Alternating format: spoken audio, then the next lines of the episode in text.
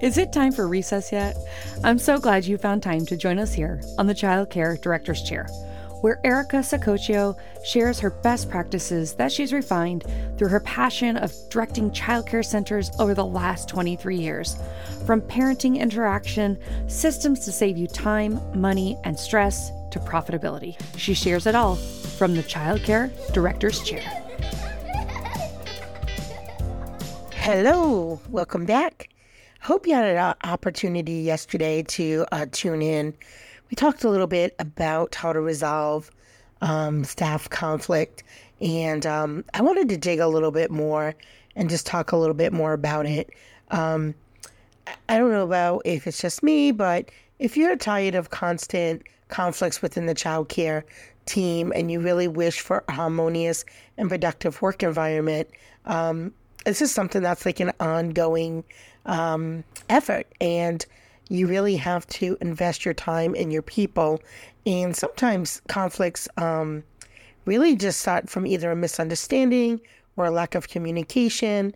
Uh, so with that i want to talk a little bit more um, about it. And i think we may for a couple of days uh, talk a little bit more in depth about some of the strategies you know, the first one is you want to foster an open communication and you want to encourage your team members to express their thoughts and concerns openly. Now, they may not come to you and tell you. Um, you may hear the rumblings through the classrooms or, you know, uh, the teachers talk amongst themselves and it, it gets to your desk, um, which is often how it happens. Uh, very, very frequently, um, it's, hey, don't say you heard it from me, but uh, that kind of thing. So you want to make sure that you create a safe space where everyone feels heard and respected.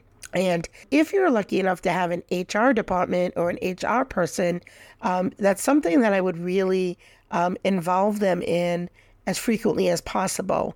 I hate it when people use HR just like for the end of the conversation when it's time to terminate somebody. HR should really be part of the conversation when things are going well. Um, not just when things are not going well. So, really, if you can actively involve your HR team, if you're a small center and you don't have an HR team um, and you might be it, then you really have to think about like what are those roles that HR does and are you doing them? And maybe you make yourself a small checklist on some of the things that an HR um, person would do that would benefit your team because when you have that human resource department, you really have um, a much better advantage of having things go smoothly because you're on top of it and you're paying attention to things before they really get bigger. So, you know, effective communication is key for resolving any conflict, and you have to know those conflicts are around. So, being aware of them, uh, be looking for them, look for things that could be potential conflicts before they get uh, into bigger issues. And you have to practice active listening. Like truly listening to your team members' perspective can help you understand their point of view. And a lot of times when we're listening, sometimes things get real personal. You know, like, I feel like you don't support me and immediately you may go on defense and like, ah, yes, I do. I did XYZ. You have to be empathetic. Use an empathetic approach that promotes understanding and paves the way to find a common ground. And um, I really love gathering more information and asking questions like when you say XYZ, like paraphrasing, when you say you don't feel supported, can you give me more detail? Can you help me understand? You see how that's different? You know, asking in a way that makes the person feel like you really are waiting for an answer. And, and hopefully, if you're a great boss, you are really trying to understand because nobody is perfect. And these opportunities, when you have opportunities to talk with your staff in the good and bad times, um, give you so much room for growth as a professional. And so that active listening um, really is just a skill that uh, takes time and, and you have to and you have to implement it. You know, write notes like this is what I think you're saying to me. Am I correct? And they may say, no, what I really mean is XYZ. So active listening will really help you with resolving personal conflicts. And if you know you feel, I mean, let's face it, we're not supposed to have favorites in the classroom, but we do. And we're not supposed to have favorite staff members, but we do. And if you say that you don't, I think you're not telling the truth or you're not being honest with yourself, right? We have certain people that we gel with better. We have certain people that we maybe enjoy working with a little more than others. But at the end of the day, you're the leader of the program. You have to be fair and honest and and um, give everybody the same level of attention and empathy and listening and all all of those things. So it's important you do that. Uh, with that being said, you know, encourage empathy. Teach your child care team to put themselves in someone else's shoes. I'll say it again. Have your team put themselves in someone else's shoes. By understanding and appreciating different perspectives, conflicts can be resolved more effectively and honestly a little more easily. Because when we come into a conflict, we're usually already emotionally charged. We're thinking all about our feelings and everything we want to get out and we want to say and get our point across and make our point known and, uh, you know, feel that need of validating your feelings. Um, but try it the other way. Try to really understand where are they coming from. And the better that you do that, the better leader you become. Now, I'm not saying you have to be a doormat and just allow people to walk all over your feelings and dismiss what you have to say. I'm not saying that, but really trying to tune in to someone else's thoughts or feelings really does help you grow and it helps you understand. And it also helps you when you are communicating with that person what they need from you. So, again, I'll, I'll give an example of my children, right? You know, they say what's fair is not always equal. What one person needs from you is not going to be the same as what someone else needs from you, right? So maybe one teacher needs to just vent to you and then they're fine, they move on. And another teacher may need you to check in with them every week because they need that's what they need from you. They need that constant reassurance that they're doing okay, they're doing a good job, right? And others are, you know, tell me when you see me, and I could care less if you ever visit my room or not because I'm good, I'm self motivated, um, you know, I have intrinsic motivation. And others need, you know, a little bit of encouragement from outside. And there's nothing wrong with either of those.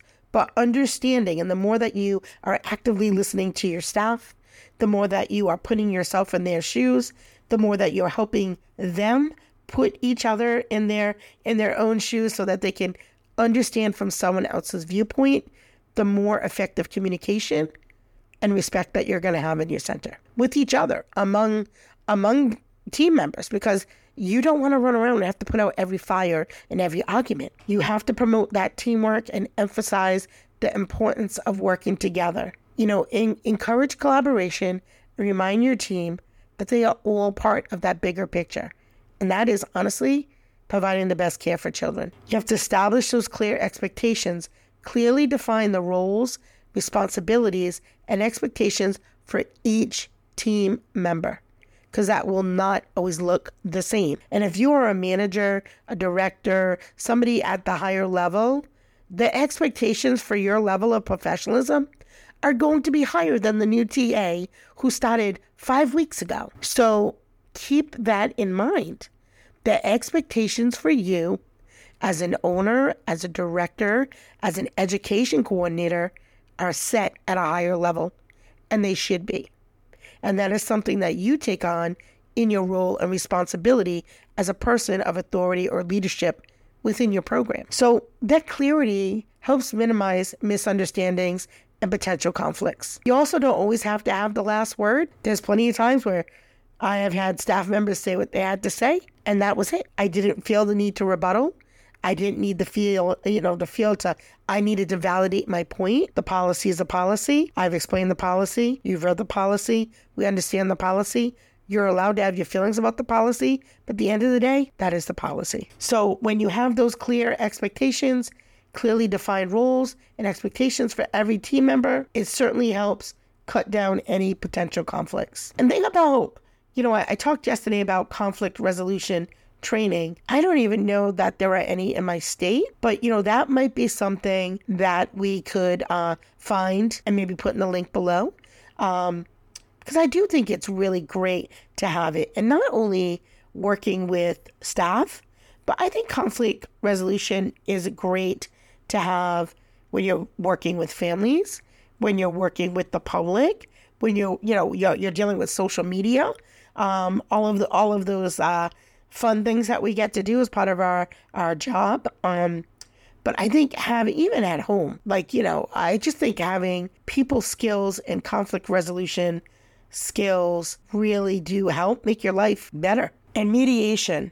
When conflict arises, you have to act as a mediator and facilitate open dialogue. Help your team members find a common ground and guide them towards finding mutual beneficial solutions. Mediation, again, is not taking sides, not playing mom or dad.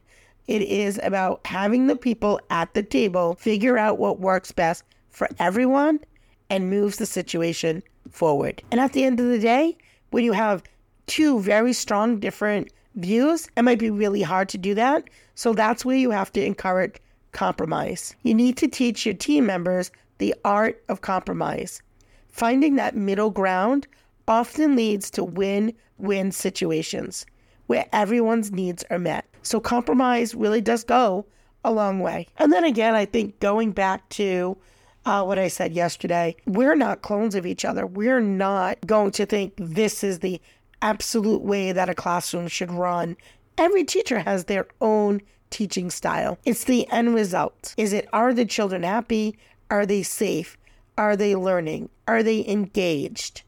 Right? Those are the things that ultimately matter. Again, and then age appropriateness, right? What happens in a three year old classroom might look a little different than what happens in a four year old classroom or a toddler classroom, right? The expectations are a little different. And so that also needs to be taken into consideration. And let's celebrate our differences. Embrace the diversity within your child care team. I know I love that my team are not all clones of each other. Encourage team members to celebrate and learn from each other's unique backgrounds, unique experiences, and unique perspectives, especially when you think about, you know, I said, you know, going into each other's shoes, right? Because it may be a lot easier for a teacher who maybe works one job, works a seven to four shift, doesn't have any um, responsibilities at home to do, you know, prep time. It may be a little more difficult if you work two jobs or you're at school or you have children or other obligations, taking care of sick family members it's a little bit harder and you may have a little less free time. So you have to take those things into consideration. Does that mean one team member has to work harder than the other? No, I'm not saying that. But I'm saying how can we help alleviate some of the stress? Because a lot of times when conflicts arise, it's because people are stressed or they feel there's some some kind of injustice. So you're the leader, lead by example. As a leader, you set the tone, for conflict resolution. You have to demonstrate patience, understanding, and fairness in your own interactions. Your team will follow suit, creating a positive and conflict free work environment, one full of respect, empathy, love, teamwork, setting the standard. So I hope that, you know, there's a few new nuggets in there that we didn't really touch yesterday um, that help you today. And uh, maybe tomorrow we will talk about mediation. And, you know, maybe you've not had a lot of experience with mediation. So maybe we'll talk about mediation tomorrow and what does that look like. But until then, I hope you have a great day. This is Erica Sacoccio with the Child Care Director's Chair. See you soon. Well, all the cute little kiddos have been picked up and it's time to go home. And that'll do it for another episode of the Child Care Director's Chair. Please leave a review so Erica knows the information is helping you to manage and improve your childcare centers. Remember to subscribe to get the latest episode from Erica's Childcare Director's Chair.